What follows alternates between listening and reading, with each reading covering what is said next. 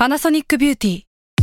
มากกว่าเครื่องเป่าผมด้วยนาโนอีเทคโนโลยีล่าสุดที่จะเปลี่ยนทุกประสบการณ์ที่คุณเคยมีนาโนอีมอยส์เจอร์พลัสเพิ่มความชุ่มชื้นให้เส้นผมหลังใช้งานมากขึ้นถึง 18 เท่า พร้อมชะลอการเฟดของสีผมสำหรับคนชอบทำสีผม ดูแลความชุ่มชื้นทั้งเส้นผม หนังศีรษะและผิวคุณ Panasonic NA0J มีเทคโนโลยีนาโนอีที่ care only you s a l m o n PODCAST มัน สด อร่อย ทฤษฎีสมคบคิดเรื่องลึกลับ สัตว์ประหลาด ฆาตกรรม ความลี้ลับที่หาสาเหตุไม่ได้ เรื่องเล่าจากเคสจริงที่น่ากลัวกว่า fiction สวัสดีครับ ผมยชญ์ บรรพพงศ์ผมธัญวัฒน์อิพภูดม นี่คือรายการ Untitled Case สวัสดีครับ ยินดีต้อนรับสู่รายการ Untitled Case ตอนที่ 163 ครับผม อะสวัสดี เราต้องบอกไหมว่าผมเพิ่งหายโควิดมาไม่ได้อยากรู้เท่าไหร่แล้วคนฟังอยากรู้ไหมไม่ได้อยากรู้เอ้ยแต่เสียงผมก็ไม่เปลี่ยนนะไม่เปลี่ยนมันไม่ผมีมอะไรบอเปลี่กยนเลยว่าเฮ้ย ถ้าใครอยากให้ยศหายเนี่ยช่วยกดก้าวเข้ามาด้วยเขาเออกดกันทั้งประเทศเลยนะกดรู้ปะเก้าเหรอกดให้ไม่หาย มันมีด้วยเหรอ มีชอยนั้นด้วยเหรอ มีคนกดศูนย์เลยบอกว่ากดศูนย์นี่คือไม่หายใช่ไหมครับ คือเขาอาจจะชอบ Untitled Untitled Case Trace Talk ที่มีแค่โจ้กับทัน เออเขาด่าจะมาอะไรไม่เขาจะมาด่าทำไมอะ ขอที่บอกให้กดก้าวมาเอออ่าถ้าว่าให้คุณขอบคุณคนที่มากดก้าวให้คุณหรืที่อยังทำให้อวยพรให้ผมหายดี ขอบคุณที่ทำให้ผมมีวันนี้ แล้วก็วันนี้เรามาคุยมาอยู่กันในทีมที่ชื่อว่า ancient treasure หรือว่าสมบัติโบราณไหมเออ คือคำว่าโบราณเนี่ยพี่ทันสโคบความความนานของมันเท่าไหร่ของผมมันไม่นานมากเลยหลักร้อยปี โบราณก็พันปีสองพันปีโอ้แสดงว่าของพี่ทันคือคือของแบบเก่ากึกเลยเหรอะ ไม่อะแถวๆนี้แหละเพิ่งสร้างมาเมื่อกี้เกี้ยคุยกับพี่แล้วอะมันมีวิธีไหนไหมที่ทำให้แบบเราเราเล่าเรื่องของตัวเองแล้วได้ไม่ต้องคุยกันอ่าโอเค เราคงไม่ต้องเกริดมากเนาะว่ามันเป็นเรื่องเกี่ยวกับธีมแบบ การไขรหัสลับ หรือว่าการค้นหาสมบัติ อืมเพราะว่าช่วงหลังๆอะมันก็มีคดีฆาตกรรมเยอะที่เราเล่ากันนเยอะ มันเยอะน่ากลัวเยอะแล้วเปลี่ยนอารมณ์ดีกว่า เออเออลองลองดูบ้างนะครับครับ โอเคงั้นวันนี้ผมเริ่มก่อนครับ คือเรื่องที่ผมหยิบมาเล่าในวันนี้มันเป็นเรื่องที่ผมแบบอยากลองหามาเล่านานแล้วเหมือนกัน แต่ว่ายังไม่มีโอกาส แล้วก็ไม่แน่ใจว่าเคยเล่าไปแล้วบ้างหรือมาหรือเปล่าเนาะอืมแต่ว่ามันจะมีเรื่องของพี่ทันตอนหนึ่งที่เป็นเกี่ยวกับการค้นหาสมบัติโจรสลัดอะใช่ป่ะพี่ทันที่เคยเล่าอะ ที่อยู่ที่เกาะแห่งหนึ่งอะสักที่หนึ่งอะาเกาะลองไอซ์แลนด์เออลองไอแลนด์รู้แต่สึมันกไม่ว่าได้เป็นเกาะมันชื่อว่าลองไอซ์แลนด์เฉยอ่าเหรอเออเออจำไม่ได้แต่ว่ามันมีทำนองนั้นอะอ่าแล้วรู้สึกว่ามันสนุกดีก็ลองไปหาข้อมูลเกี่ยวกับ เรื่องสมบัติโจรสลัดมาเล่าดูเนาะครับเรื่องเนี้ยก็เป็นเรื่องเกี่ยวกับการตามล่าสมบัติโจรสลัดอย่างที่ผมได้บอกไป แต่ว่าเป็นเรื่องที่โด่งดังมากที่สุดเรื่องหนึ่งของโลก เพราะว่าถ้าวัดกันตามมูลค่าหรือว่าสตอรี่ของมันน่ะ ปัจจุบันแล้วเนี่ย สมบัติที่เขากำลังตามหากันของโจรสลัดคนเนี้ย มันน่าจะมีมูลค่ามากกว่า 1,000 ล้านดอลลาร์พี่ธัญอืมเยอะมากเออซึ่งถ้าถ้าถ้าวัดค่าเงินวัดเงินเฟ้ออะไรพวกเนี้ยมันน่าจะมากกว่า 1,000 ล้านดอลลาร์ก็เลยคิดว่ามันน่าจะเป็นเรื่องที่ยิ่งใหญ่มากๆผมขอเริ่มเล่าจากชีวิตของเจ้าตัวโจรสลัดที่เป็นเจ้าของสมบัตินี้ก่อนแล้วกันนะครับ นี่คือเรื่องราวของโจรสลัดที่มีชื่อว่าโอลิเวียร์เลเวอร์เซอร์นะครับเขาเนี่ยเกิดที่เมืองคาเลสที่ฝรั่งเศส ในช่วงปลายๆทศวรรษที่ 1680ครับคือจำนวนปีหรือว่าเลขปีมันไม่แน่นอนเนาะจากประวัติที่ผมไปอ่านมา คือเลเวอร์เซอร์เนี่ยมีสองแบบ คือว่าแบบที่หนึ่งบอกว่าเขาเนี่ยเกิดมาในครอบครัวชนชั้นกลาง ถือว่าชนชั้นที่ค่อนข้างรวยหน่อย เป็นชนชั้นนายทุนอืมมีฐานะค่อนข้างดี มีการศึกษาที่ค่อนข้างดี แล้วก็ได้เป็นถึงสถาปนิกกับอีกแบบหนึ่งเนี่ยบอกว่าเลเวอร์เซอร์เนี่ยเกิดมาเป็นลูกโจรสลัดเลยอืมทำให้เขาแบบสามารถเลือกเส้นทางได้อย่างชัดเจนมากๆว่าจะว่าจะโตไปเป็นอะไร แต่อย่างไรก็ตามเนี่ย ต่อมาเลเวอร์เซอร์เนี่ยก็จะได้ออกทะเลแล้วก็ร่วมสงครามสืบราชบัลลังก์สเปน แล้วก็หันเหเข้าสู่วงการโจรสลัดอยู่ดี ไม่ว่าจะเป็นทางไหนก็ตามเนาะอืมคือเขาเนี่ยเริ่มต้นจากการเข้าร่วมกับองค์กรโจรสลัดที่มีชื่อว่าเบนจามินฮอร์นิโกลด์ ในปี 1716 ต่อมาเนี่ยชีวิตการเป็นโจรสลัดของเลเวอร์เซอร์เนี่ย ก็เป็นไปอย่างราบรื่นพี่ธัญแม้ว่าหลังจากนั้นเนี่ยแก๊งที่เขาไปเข้าร่วมด้วยอะมันจะแตกก็ตามเนาะแต่ว่าเขายังคงมุ่งมั่นกับการเป็นโจรสลัดต่อไป คือเหมือนแบบว่ารวบรวมพลพรรคนึกภาพลูฟี่ก็ได้รวบรวมพลพรรคแล้วก็แบบเสริมกองกำลังตัวเองไปเรื่อยๆ หรือว่าพัฒนาฝีมือตัวเองในฐานโจรสลัดต่อไปเรื่อยๆครับทำให้แม้ว่าจะออกมาลุยด้วยตัวเองเนี่ยเขาก็ประสบความสำเร็จในการปล้นสะดมเรือหรือว่าประสบความสำเร็จในการเป็นโจรสลัดที่ดีคนหนึ่งแล้วกันครับในแง่การเป็นคนคนเก่งคนหนึ่งอะมันเป็นโจรสลัดที่ดีที่ดีได้ใช่ไหม คืออ่าเรียกได้ว่าไม่ใช่คนดีอะแต่ว่าเป็นแบบเอ็กซ์เพรสทางด้านการเป็นโจรสลัดอะเนาะครับเออคือเขาเนี่ยก็ออกร่อนไปทั่วน่านน้ำเลยพี่ทัน สู้รบกับเรือทุกลำอย่างหานกล้าอืมมีวีรกรรมที่เรื่องลือของเขาเนี่ยมันเริ่มต้นจากการที่เขาเนี่ย ไปสู้ชนะเรือรบขนทาสแล้วก็แบบปล่อยให้เรือเนี่ยมันล่มจมลงไปแล้วก็ให้ลูกเรือเนี่ย จมน้ำไปทีละคนทีละคนอะไรเงี้ยเหมือนแบบโหดร้ายมากๆเนาะก่อนที่จะนำเอาทาสที่เขาแบบชนะมาได้เนี่ย ไปปล่อยทิ้งไว้ที่เกาะแห่งหนึ่ง แล้วก็ต้องหนีจากการจับกลุ่มตัวของทางการเนี่ย คือมันเป็นการหนีที่ค่อนข้างทุลักทุเล แต่ว่ามี story ที่ค่อนข้างแบบน่าสนใจ แล้วก็สุดท้ายเนี่ยเขาก็ผ่านพ้นช่วงเวลาลำบากเหล่านั้นมาได้แต่ว่าแลกมากับการเสียชีวิตของลูกเรือจำนวนมาก ต่อจากนั้นเนี่ยเรือของเลเวอร์เซอร์เนี่ยก็กลับมาโผล่ที่ ทะเลคาริบเบียนอีกครั้งหนึ่งครับแล้วเขาก็กลับมาพังงาดอีกครั้งหนึ่งจากการที่เสียศูนย์ไปเมื่อก่อนเนาะก็กลับมารวบรวมสหาย แล้วก็แบบรวบรวมกำลังพล แล้วก็เริ่มรุกรานพื้นที่ต่างๆ เพื่อเสริมอำนาจให้กลุ่มโจรสลัดตัวเองเนี่ยกลับมาเป็นที่พูดถึงอีกครั้งหนึ่งครับถ้าเขาเนี่ยเป็นกัปตันเรือที่โด่งดังมากๆในช่วงเวลานั้น แล้วก็มีสัญลักษณ์ที่คนจำกันได้คือธงโจรสลัดของเขาเนี่ยมันจะเป็นรูปโครงกระดูกอะเหมือนเป็นโครงกระดูกคนเหมืยือนนอยู่อะเอ้ยเหมือนลูฟี่เลยเออแล้วแล้วเขาก็เรียกกันว่า Jolly Roger Jolly Roger Jolly Roger อ่าซึ่งมันก็อาจจะเป็นที่มาของของอะไรบางอย่างหลังจากนี้ คือเขาเนี่ยมันเป็นที่จดจำมากๆว่าเลเวอร์เซอร์เป็นเป็นคนที่มีฝีมือเก่งกาจมากเว้ยคือเขานี่มีมีฉายาว่า La Buse หรือว่า The Buzzard เพราะว่าฝีมือในการโจมตีของเขาหรือว่าแบบท่าทางในการต่อสู้กับทางการหรือว่าเรือรบต่างๆนานาเนี่ยมันมีเอกลักษณ์มากๆจนทำให้เขาเนี่ยได้ฉายานี้มาเพราะว่าความเก่งกาจของเขานั่นเอง ทุกอย่างเนี่ยผสมรวมกันทั้งฝีมืออำนาจ กำลังพลต่างๆนานาเนี่ยมันทำให้ช่วงเวลาหลังจากนั้นน่ะมันเป็นเหมือนเป็นยุคทองของเลเวอร์เซอร์กับกลุ่มกลุ่มโจรสลัดของเขา เพราะว่าครับแบบมันเริ่มแบบมีหลายครั้งที่เขาไปปล้นสะดมมาได้ แล้วก็ได้สมบัติจำนวนมากกลับมา คือมันมีหลายครั้งที่เขาเนี่ยได้ได้ปล้นสมบัติสำคัญสำคัญมามากมาย โดยเฉพาะครั้งหนึ่งที่เขาเนี่ยได้ไปเจอเรือขนสมบัติของโปรตุเกสโดยบังเอิญเข้าอืมคือในเรือเนี้ยมันบรรจุเอาสมบัติของ Bishop of Goa เอาไว้ คือเหมือนมันเป็นสมบัติที่ มันสำคัญมากๆ แล้วก็แบบมีมีของที่มันหายากมากๆอยู่ในนั้นอะทั้งแบบของที่มีค่าทางประวัติศาสตร์ เหรียญเงิน เหรียญทองผ้าไหม งานศิลปะ คือทั้งหมดทั้งมวลเนี่ยมันถูกบรรจุในเรือลำเนี้ยแล้วเขาเนี่ยสามารถแย่งชิงมาได้อย่างไม่ยากเพราะว่าเหมือนเรือลำเนี้ยเรือของโปรตุเกสลำเนี้ยเพิ่งไปเจอศึกหนักมาเลยเหมือนแบบไปลุยพายุมาทำให้เรือเสียหาย แล้วก็ต้องแบบทิ้ง ปืนใหญ่ทิ้งอาวุธเนี่ยทั้งเรือทั้งลำเนี่ยลงไปเพื่อให้มันเรือมันลัดแล่นต่อไปได้ครับมันก็เลยเหมือนเป็นศึกที่เขาแบบแย่งชิงมาได้อย่างไม่ยาก กลายเป็นว่ามันเหมือนเป็นโชคหล่นทับอะที่ทำให้หลังจากนั้นอะกลุ่มโจรสลัดเลวัสเซอร์เนี่ยได้ของเหล่านั้นมาครอบครอง แล้วก็กลายเป็นกลุ่มโจรสลัดเป็นเศรษฐีขึ้นมาอืมได้ฐานะขึ้นมาร่ำรวยมากๆ แล้วก็แบ่งสมบัติเหล่านี้กันอย่างอิ่มหนำเลยอืมแต่มันก็เป็นเพียงแค่ความสุขในช่วงบั้นปลายไปทันเพราะว่าช่วงหลังจากนั้นไม่กี่ปีเนี่ยมันเริ่มมีมาตรการปราบปรามโจรสลัดอย่างหนัก แล้วก็มีการ ยื่นข้อเสนอให้เหล่าโจรสลัดเหล่านี้เลิกเป็นโจรสลัดซะ แล้วก็มีมีการคุ้มครองเหมือนเป็นการแบบว่า คุณสามารถเลิกได้นะ แล้วก็กลับมาเป็นประชาชนทั่วไปอืมแลกกับการที่คุณจะต้องนำเอาสมบัติที่คุณรวบรวมมาได้เนี่ยอืมให้กับทางการ เหมือนเป็นการอ่ายื่ยื่นหมูยื่นแมวกันแล้วในก็รัแบบทศกรรมเออมันคือการนิรโทษกรรม แล้วก็เหมือนเป็นการยื่นข้อตกลงกันครับคุณคือมันก็มีโจรสลัดหลายคนที่แบบทำข้อตกลงนี้เนาะก็คือเอาเอาสมบัติเนี่ยมาคืนให้กับทางการ แล้วก็เลเวอร์เซอร์เองเนี่ยก็เป็นหนึ่งในนั้นด้วยที่ยอมรับข้อเสนอ แต่ก็มีความอิอะบางอย่างอิอะคือเขาอะให้สมบัติไม่ครบตามที่ตกลงเอาไว้กับทางการเว้ยคือเหมือนแบบสมมุติว่าตกลงกันให้ไว้ไว้ให้ไว้ว่าจะให้ร้อยล้านอืมเขาให้แค่แบบสิบล้านยี่สิบล้านอืมแล้วก็กลับมาเป็นประชาชนทั่วไป คือเหมือนว่าทางการก็รู้ว่าเลเวอร์เซอร์ไม่ทำตามข้อตกลงก็เลยกลายเป็นว่าเขาเนี่ยเป็นคนที่ทางการต้องการตัว เหมือนมีค่าหัวอยู่อืมแล้วก็วันหนึ่งเนี่ยในขณะที่ เลเวอร์เซอร์เนี่ยทำงานเป็นนักบินอยู่ที่เกาะมาดากัสการ์ครับก็มีคนจำเขาได้เว้ยแล้วก็ไปแจ้งกับทางการสุดท้ายเนี่ยมันก็นำมาสู่การจับกลุ่ม ตัวเขาเนี่ยก็ถูกนำไปที่เซนเดนีสเกาะริยูเนียนเพื่อทำการประหารในอีกไม่กี่สัปดาห์ถัดมาครับคือเหมือนว่าเรื่องราวมันแดงขึ้นแล้วก็กลายเป็นว่าเขาจะต้องถูกประหารต่อหน้าสาธารณชน มันดำเนินมาถึงวันที่ 7 มิถุนายนปี 1730 ซึ่งเป็นวันประหาร ในขณะที่เลเวอร์เซอร์เนี่ยกำลังจะถูกแขวนคอเว้ยทัน ก็มีคนมามุงดูการประหารที่มันเหมือนเป็นการแสดงโชว์อะ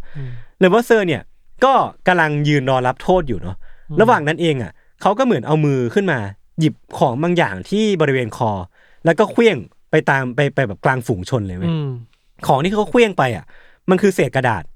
แล้วเขาก็เขวี้ยงเสร็จปุ๊บเขาก็ตะโกนขึ้นมาเป็นภาษาฝรั่งเศสที่แปลเป็นภาษาอังกฤษว่า my treasures to he who will know how to understand หรือว่า นี่คือสมบัติของข้า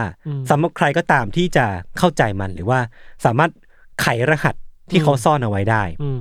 แล้วก็ไอ้กระดาษแผ่นนี้นี่แหละ ที่จะเป็นจุดเริ่มต้นของเรื่องราวการล่าสมบัติที่เป็นที่พูดถึงทั่วทั้งโลกครับแล้วก็น่าจะเป็นแรงบันดาลใจให้กับวันพีซด้วยเหรอคือ scene เนี้ยมันคือ scene เริ่มต้นของอ่าโจรสลัดโกลโรเจอร์อะที่ประกาศว่าสมบัติวันพีซมันมีอยู่จริงนะอ่าก็เหมือนเป็นการเริ่มต้นยุคสมัยของโจรสลัดอีกรอบหนึ่งอะไรเงี้ยหรือว่าคนนี้คือโกลโรเจอร์ตัวจริง เขาว่ากันว่าจริงๆมันมีอีกคนหนึ่งด้วยนะอ่าที่มันผสมรวมกันแต่ว่าอ่า story เนี่ยมันมีความใกล้เคียงมากๆเลย แล้วก็ครับน่าจะเป็นแรงบันดาลใจให้กับอาจารย์โอดะเนาะครับซึ่งไอ้กะไอ้ตัวกระดาษแผ่นเนี้ยเนี่ย ตัวชิ้น original เนี่ยณปัจจุบันเนี้ยไม่มีใครรู้ว่ามันถูกเขียนเอาไว้ว่าอะไรอืมหรือว่าไปอยู่ที่ไหนแล้วอืมแต่ว่าไอ้ตัวเนี้ย story ของมันเนี่ยคือมันถูกส่งต่อมือต่อมือ ไปอยู่ตรงกับมือคนนี้บ้าง ไปอยู่กับบรรณารักษ์ห้องสมุดบ้าง ไปอยู่กับคนนั้นคนนี้บ้าง แล้วก็มีการทำก๊อปปี้เหมือนแบบ คนที่หนึ่งก็เอาไปก๊อปปี้คนที่สองก็ก๊อปปี้คนที่สองแล้วก็แบบไล่ส่งต่อกันมาเรื่อยๆเรื่อยๆจนกลายมาเป็นเวอร์ชันที่เห็นกันในปัจจุบันนี้ไอ้เวอร์ชันที่เห็นปัจจุบันเนี้ยและคนอ้างอิงเยอะที่สุดอะมันคือมาจากหนังสือที่มีชื่อว่า The Mysterious Pirate The Story of a Hidden Treasure นะครับครับคือมันเป็นชื่อชื่อภาษาฝรั่งเศสผมแปลมาอีกทีหนึ่งมันเป็นหนังสือที่ตีพิมพ์ในปี 1934 เขียนโดยนักประวัติศาสตร์ชาวฝรั่งเศสนะครับ ซึ่งพอผมไปหาข้อมูลมา ผมไปลองดูตัวซอสมาเนาะหรือว่าไปดูวิธีถอดรหัสมาอืมถามว่ารหัสเนี้ยที่มันเขียนอยู่ในกระดาษที่เลเวอร์เซอร์เนี่ยโยนทิ้งไว้เนี่ยอืมมันถอดยากไหม คือเท่าที่ไปอ่านมานะ มันถอดไม่ยากเว้ยอืมมันเป็นรหัสที่แบบคนคนที่แบบมีความรู้เรื่องการถอดรหัสเนี่ย สามารถถอดได้อย่างไม่ยากอืมสามารถถอดออกมาเป็นตัวอักษรได้ แต่ใจความเนี่ย ถ้าสมมติว่าถอดมาเป็นประโยคได้เนี่ย มันรู้ว่าเป็นประโยคนี้อะแต่จากประโยคเนี้ย จะนำไปสู่การไขสมบัติหรือว่าตามหาสมบัติอะอืมมันยากมากเว้ยมันเป็นทำไมอีกเรื่องหนึ่งเลยทำไมเดี๋ยวผมจะอธิบายให้ฟัง ไอ้รหัสที่ว่าว่ากันว่าเป็นของเลเวอร์เซอร์เนี่ยมันคือสัญลักษณ์ยึกยือ 17 บรรทัด มันจะเป็นแบบสมมุติว่าเป็นสัญลักษณ์เนี่ยเรียงกัน 17 บรรทัดเลยเนาะอืมแล้วก็เป็นลักษณะของเชฟที่มีจุดอยู่ตามมุมบ้างหรือว่าตรงกลางบ้างผู้ที่เห็นภาพคือมันจะมีทั้งหมดเป็นสมมุติว่าเป็นเครื่องหมายน้อยกว่า เครื่องหมายมากกว่าสี่เหลี่ยม หรือว่าเป็น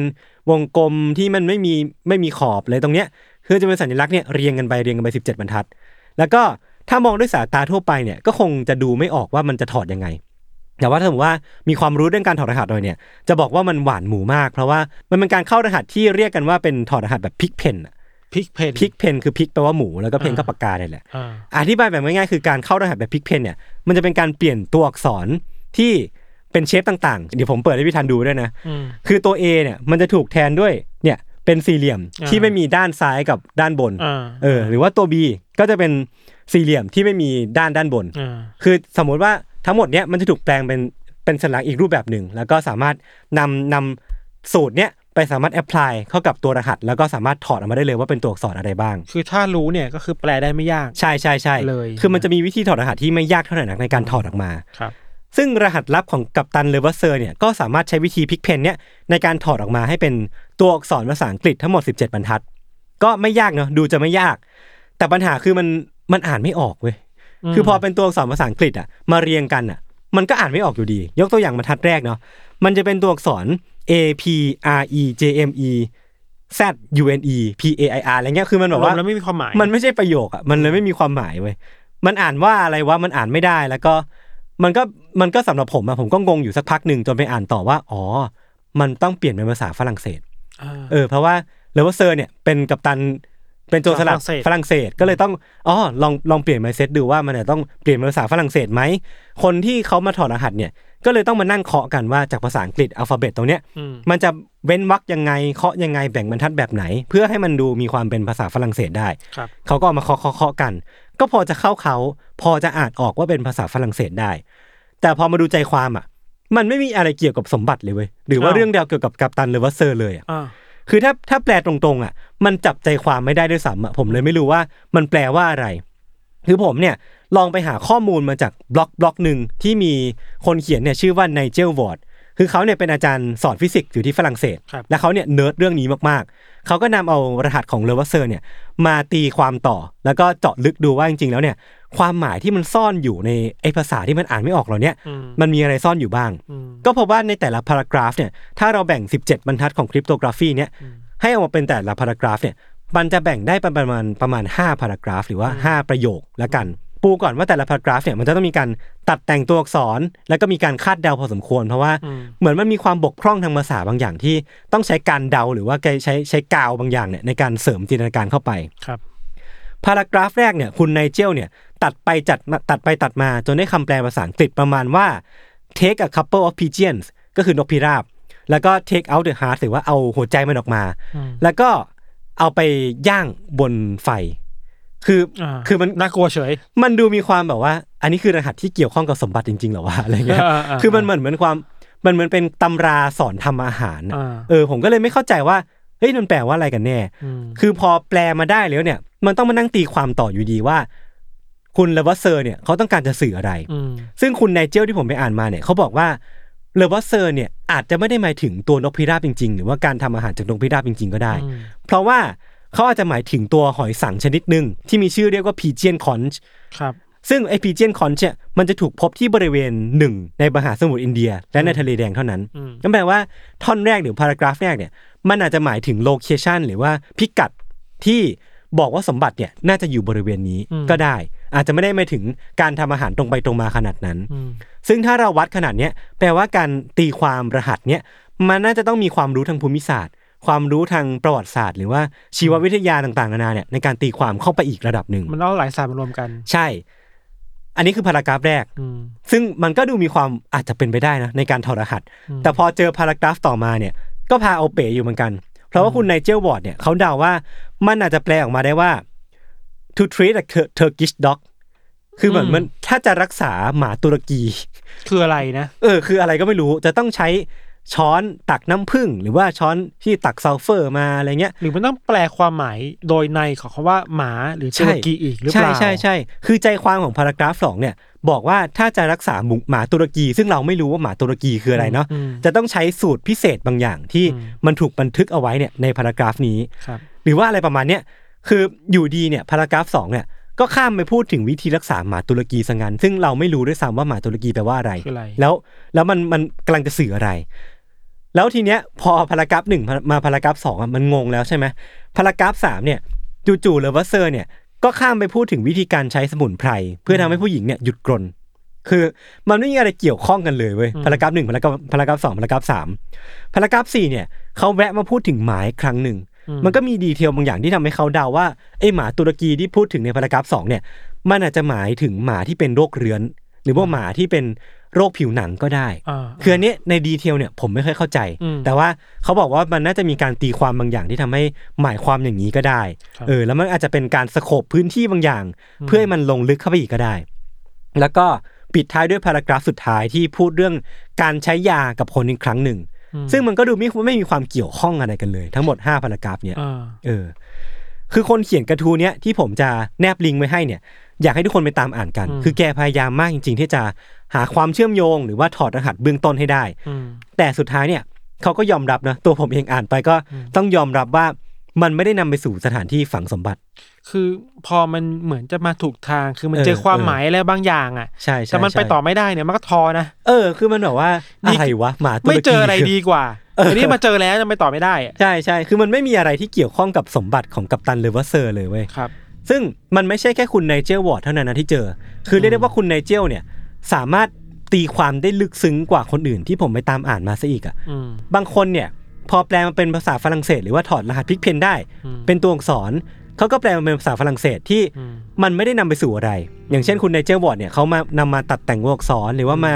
ใช้จินตนาการตัวเองเนี่ยเติมเข้าไปทำให้มันมีเข้าเค้ามากขึ้น แต่จริงๆแล้วเนี่ยคนทั่วทั้งโลกเนี่ยไม่สามารถตีความรหัสของเลเวอร์เซอร์ได้เลยเว้ยอืมเออ คือมันมีทฤษฎีหลายอันเหมือนกันว่าทำไมรหัสเนี่ยถึงมันใช้ไม่ได้ อืมอันแรกเนี่ยคนเขาก็ว่ากันว่า มันน่าจะเกิดจากการส่งต่อหลายมืออะอย่างที่ผมเล่าไปตอนต้นคือว่า มันไม่มีใครรู้ว่า original แผ่นแรกของของเลเวอร์เซอร์ มันอยู่ที่ไหนอ่าแล้วมันเขียนอะไรไว้บ้างอ่าสิ่งที่เราเห็นอยู่ณปัจจุบันเนี้ยมันคือการส่งทอดมาหลักร้อยปีอะร้อยสองร้อยปีแล้วมันก็จะมีการก๊อปปี้หลายทอดมากๆอะบ้างอักษรจะเปลี่ยนไปใช่บรรทัดเปลี่ยนไปป่ะใช่แล้วรหัสพลิกเพนที่ทุกคนน่าจะเห็นเห็นภาพอยู่ใน YouTube เนี่ยอืมเดี๋ยวผมน่าจะให้กังขึ้นไว้เนาะอืมคือ มันสามารถเปลี่ยนแปลงได้เล็กน้อยมากกันด้วยก่อนพี่ทันคือ สมมุติว่า ไอ้สามเหลี่ยมคว่ำถ้าสามเหลี่ยมคว่ำเนี้ยมันมีจุดกับไม่มีจุดอะอ่ามัมันคือตัวหลักษรกันเลยอะอ่าอ่าอ่านั่นแปลว่าการเสื่อมสลายของหลักฐานเหล่าเนี้ยมันน่าจะทำให้เกิดการเปลี่ยนแปลงของตัวอักษรได้ ด้วยการเข้ารหัสแบบ pigpen นี้ มันมีค่าเบี่ยงเบนอยู่ ถูกต้องมันเบี่ยงเบนง่ายมาก เขาก็เลยเดาว่ามันอาจจะเกิดขึ้นจากการที่ส่งต่อหลายทอดนั่นเองครับ อันที่สองที่เขาเดากันเนี่ยคือว่า ภาษาของเลเวอร์เซอร์เนี่ยอาจจะไม่แข็งแรงก็เป็นไปได้มคือเขาอาจจะไม่ใช่คนที่เชี่ยวชาญในการเขียนภาษาอืมก็เป็นไปได้ เพราะว่าจริงๆแล้วเนี่ยอย่างที่ผมได้พูดไปคือว่ามันมีสองทฤษฎีคือว่าเลเวอร์เซอร์เนี่ยเกิดขึ้นมาในครอบครัวของคนที่มีฐานะดีอืมกับอีกการหนึ่งเนี่ยคือเขาเกิดในครอบครัวโจรสลัดอืมแปลว่าเขาอาจจะไม่ได้รับการเรียนการสอนในการเขียนภาษาก็ได้อืมซึ่งอันนี้ผมก็เป็นไปได้ อันที่สามเนี่ยคือว่าตัวภาษาฝรั่งเศสในสมัยนั้นเองเนี่ยในช่วงปี 17เนี่ยอืมมันอาจจะมีความไม่นิ่งเว้ย คือมันไม่ได้ไม่ได้มีหลักสูตรตรงกลางว่าภาษาฝรั่งเศสเนี่ยจะต้องเขียนอย่างนี้อืมแล้วก็แปลว่าแปลประมาณนี้เท่านั้นนะอืมนั่นแปลว่ามันอาจจะมีการคลาดเคลื่อน หรือว่าเป็นภาษาที่เป็นภาษาถิ่นของเลเวอร์เซอร์เอง หรือว่าเป็นภาษาที่คนไม่เข้าใจกันเองก็ได้อันนี้ก็เป็นความเป็นไปได้เหมือนกัน หรือว่าอันเนี้ยผมคิดว่าก็เป็นอีกอันหนึ่งที่เป็นไปได้เหมือนกันคือตัวเลเวอร์เซอร์เองเนี่ยต้องการที่จะซ่อนกระดาษเนี้ยให้อยู่ห่างจากการจับได้ของผู้คุมอะเพราะว่า อย่างที่บอกคือเขาอะเขียนกระดาษแผ่นนี้ขึ้นมาหรือว่าเขียน cryptography นี้ขึ้นมาเนี่ยอืมระหว่างที่ถูกจับกลุ่มแม้ว่าจะมีการแบบซ่อนหรือว่าแอบเขียนบางอย่าง แล้วก็ซ่อนเอาไว้ในสร้อยคออืมกระดาษที่เขียนเนี่ยมันจะต้องมีความเล็กมากเว้ยอืมมันอาจจะต้องมีความแบบเขียนแล้วมันมีความคลาดเคลื่อนบางเขียอนย่างผิดไปบ้าง เขียนผิดหรือว่าตัวเล็กเกินไปจนสามารถถอดความได้ยากอ่าอันนี้ก็เป็นความเป็นไปได้ที่เกิดขึ้นทำให้ถอดรหัสไม่ได้ครับ หรือจริง ๆ แล้วเนี่ย ทั้งหมดทั้งมวลเนี่ย เลเวอร์เซอร์เขียนรหัสที่ถูกต้องแล้ว เพียงแต่ว่าเราเองเนี่ยคนมนุษย์อย่างเราเราๆเองเนี่ยอืมไม่สามารถหาวิธีถอดรหัสมันได้ ยังไปไม่ถึงขั้นนั้นใช่ไหมเออใช่ใช่เพราะว่าจอ่าริงๆแล้วเนี่ยเรื่องราวที่มันดำเนินอยู่ในปัจจุบันเนี้ยพี่ทัน มันก็มีบางคนที่หมกมุ่นกับการตามหาสมบัติของเลเวอร์เซอร์เนี่ยถึงขั้นทำให้มันเป็นภารกิจของตระกูลอะอืมเอออย่างอย่างอย่างแบบเนิร์ดมากๆ หรือว่าหมกมุ่นมากๆเนี่ยคนคนนั้นเนี่ยมีชื่อว่า Reginald Cruz Wilkins นะครับครับ ครูซวิลกินส์เป็นชาวอังกฤษที่ได้รู้เรื่องราวของมหาสมบัติเนี่ยแล้วก็เชื่อว่าเขาเนี่ยเข้าใกล้มันมากแล้วอืมคือเหมือนวันหนึ่งเนี่ยเขาก็ได้แผ่นเนี้ยขึ้นมากระดาษแผ่นนี้มา แล้วก็เชื่อมั่นว่ามันเป็นกระดาษที่ถูกลิขิตมาว่าเขาจะต้องตามหามันให้ได้หรือว่าถอดมันให้ได้อืมคือเขาเนี่ยเชื่อว่าจากการศึกษาทางเดินเรือของเลเวอร์เซอร์ ประวัติของเลเวอร์เซอร์ หรือว่าจากการถอดรหัส cryptography เนี่ยเขาก็มั่นใจมากว่ามันจะต้องใช้การถอดรหัสแบบ พึ่งพาจักรราศีหรือว่าพึ่งพาตำนานเทพอย่างเฮอร์คิวลิสมาพ่วงด้วย แล้วก็เชื่อว่ามันจะต้องน่าจะต้องอยู่สักที่ในหมู่เกาะของประเทศเซเชลส์ซึ่งอยู่ในมหาสมุทรอินเดียอย่างแน่นอนครับแล้วก็เจาะจงมากๆว่าสมบัติของเลเวอร์เซอร์ที่เขาตามหาเนี่ยอืมมันจะต้องอยู่ที่เกาะที่ชื่อว่ามาเฮแน่อืมๆแล้วก็ต้องมีกระบวนการสักอย่างในการนำมันออกมาอืมคือเหมือนจะต้องรอวันเวลาที่ถูกต้อง มีกระบวนการในการนำมันออกมาที่ถูกต้อง ไม่งั้นสมบัติเนี้ย มันจะไม่สามารถเอาออกมาได้ หรือว่ามีน้ำท่วมขังอยู่ตลอดเวลา คือเหมือนว่ามองในเรื่องแบบมีความ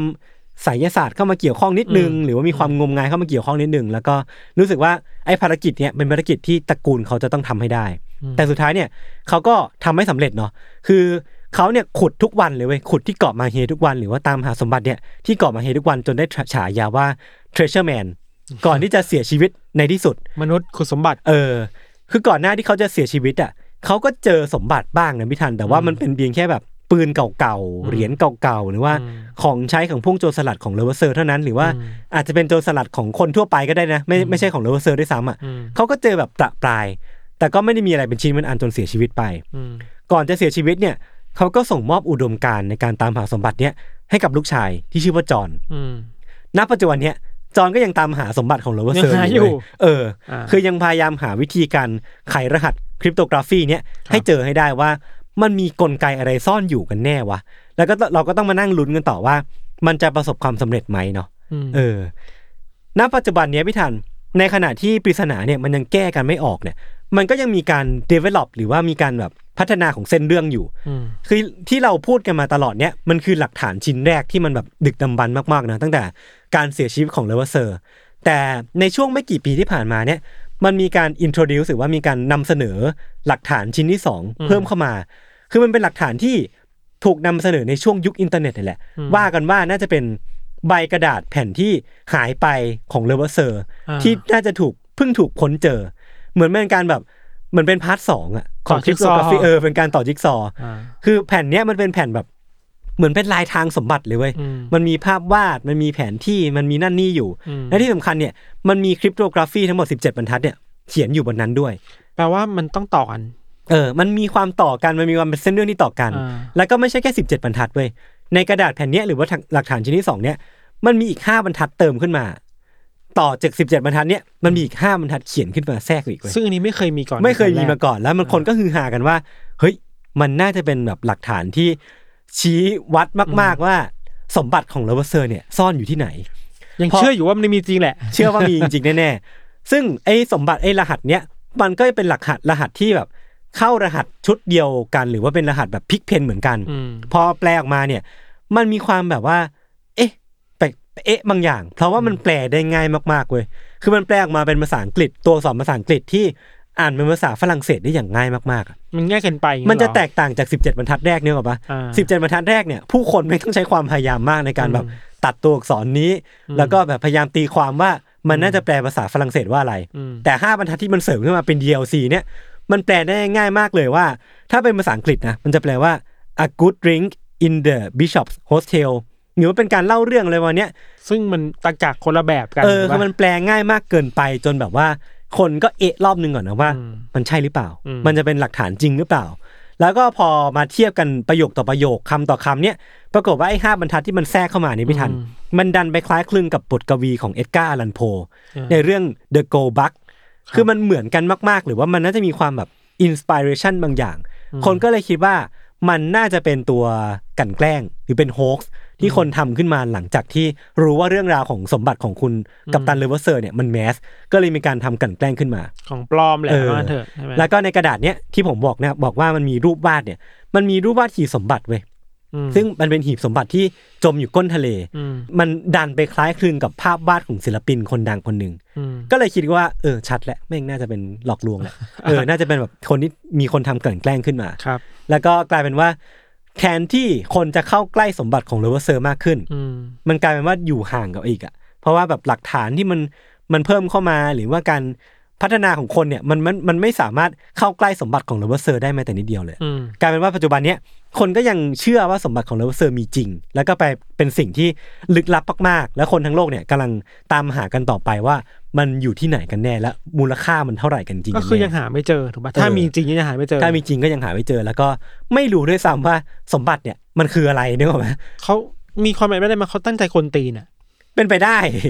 เป็นไปได้ คือคือเราไม่รู้เลยเว้ยว่า อย่างที่บอกว่าเรื่องราวทางประวัติศาสตร์เนี่ยมันมีอ่าความแบบ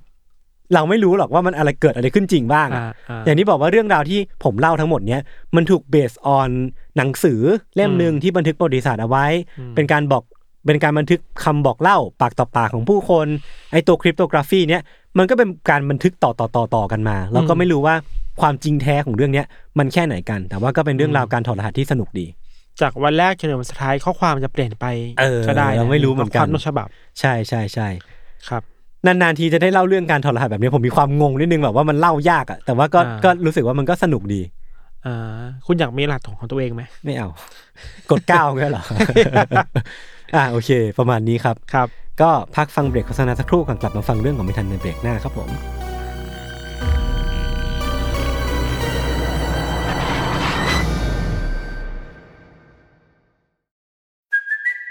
it's Kaylee Cuoco for Priceline. Ready to go to your happy place for a happy price? Well, why didn't you say so? Just download the Priceline app right now and save up to 60% on hotels. So, whether it's Cousin Kevin's Kazoo concert in Kansas City, go Kevin, or Becky's Bachelorette Bash in Bermuda, you never have to miss a trip ever again. So, download the Priceline app today. Your savings are waiting. Go to your happy place for a happy price. Go to your happy price, Priceline.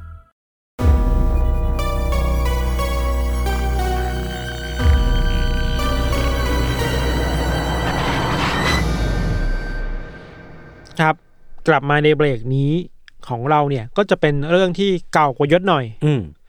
แต่ไม่รู้เก่าจริงเก่าปลอมก็อ้าวไม่ว่ากันอีกทำไมทีมันมีเก่าจริงกับปลอมด้วยเหรอเราจะมาเล่าเรื่องถึงวัตถุในตำนานชิ้นหนึ่งที่เต็มไปด้วยปริศนาความลึกลับอืมแล้วก็ความศักดิ์สิทธิ์ในเครื่องหมายคำถามในวงเล็บด้วยนะอืมว่าศักดิ์สิทธิ์จริงไหมอะไรเงี้ยแล้วก็เป็นที่ต้องการของผู้คนมากมายครับ อันนี้คือเรื่องราวของจอกศักดิ์สิทธิ์ Holy Grail อ่าเคยได้ยินชื่อไหมเคยเคยเคยเคยจากอะไร อ้าวไอ้นี่ไงไอ้ Angel and Demon ป่ะดาวินชีโค้ดใช่เอปะอนั่นแหละจำไม่ได้อ่าเขาดีคุณดูมีความรู้ดีขอบคุณคครัรับบผมขอบคุณครับเราออกตัวไว้ก่อนว่าเราจะไม่ไปแตะเรื่องต้นทางมากคือว่า มันก็มีการพูดถึงเรื่องในพระคัมภีร์ไบเบิลอะไรเงี้ยอือฮึแล้วก็ไม่แตะดีกว่าแต่มันยังตีความได้เยอะมากอะไรเงี้ยครับ แต่เราจะเล่าเรื่องว่าทำไมจอกจอกหนึ่งเนี่ย ที่เป็นตำนานเนี่ย มันกลายเป็นการมาจนภัยที่ที่แบบมันวายโป่งในขนาดนี้อะอืมอืมอืมจอกศักดิ์สิทธิ์หรือว่าโฮลิ g เกลนยยศมันคือวัตถุในตำนานชิ้นหนึ่งเนาะเราคิดว่าหลายคนอาจจะรู้แล้วคือว่าในเรื่องเล่าในบางในบางความเชื่อเนี่ย เชื่อว่ามันคือจอกที่พระเยซูอะใช้ในการดื่มน้ำอะใน The Last Supper อะอืมคือมื้อสุดท้ายก่อนที่จะถูกนำตัวตรึงกางเขนนะครับอืม นอกจากนี้มีคนเชื่อด้วยว่านอกจากเป็นจอกเอาไว้ริมน้ำเนี่ยยังเป็นจอกเอาไว้รินเลือดของพระเยซูอืมตอนที่แบบถูกตรึงกางเขนแล้วก็โดนโดนหอกทิ่มเนาะสองแบบ เพราะฉะนั้นก็มีทั้งเป็นจอกที่ใส่น้ำและเลือดของพระเยซู นอกจากนี้เนี่ยตำนานของจอกเนี่ยมันก็มันถูกผสมไปมายศผสมปนเปไปเรื่อยจากท้องถิ่นหนึ่งไปอีกอีกท้องถิ่นหนึ่งครับอืมเจ้าจอกอันเนี้ยมันไม่ได้มีเพียงแค่คุณค่าในเชิง ประวัติศาสตร์ของชาวคริสต์เนาะแต่มันยังมีเรื่องราวของพลังวิเศษด้วยอืมคือมีคนเชื่อว่ามันสามารถเป็นพลังเยียวยาชีวิตอะอืมถ้าคุณแบบดื่มน้ำที่แบบรินใส่จอกนี่ขึ้นเข้าไปปุ๊บอะคุณจะเป็นอมตะเว้ยก็คือเพิ่มอิทธิฤทธิ์เพิ่มมีความแบบว่าเพิ่มความศักดิ์สิทธิ์ขึ้นมาอีเอกอย่างอหนึ่งเออ มีบางความเชื่อในกลุ่มคนแถวๆแบบสกอตแลนด์อะไรเงี้ยอ่าว่าว่ากันว่า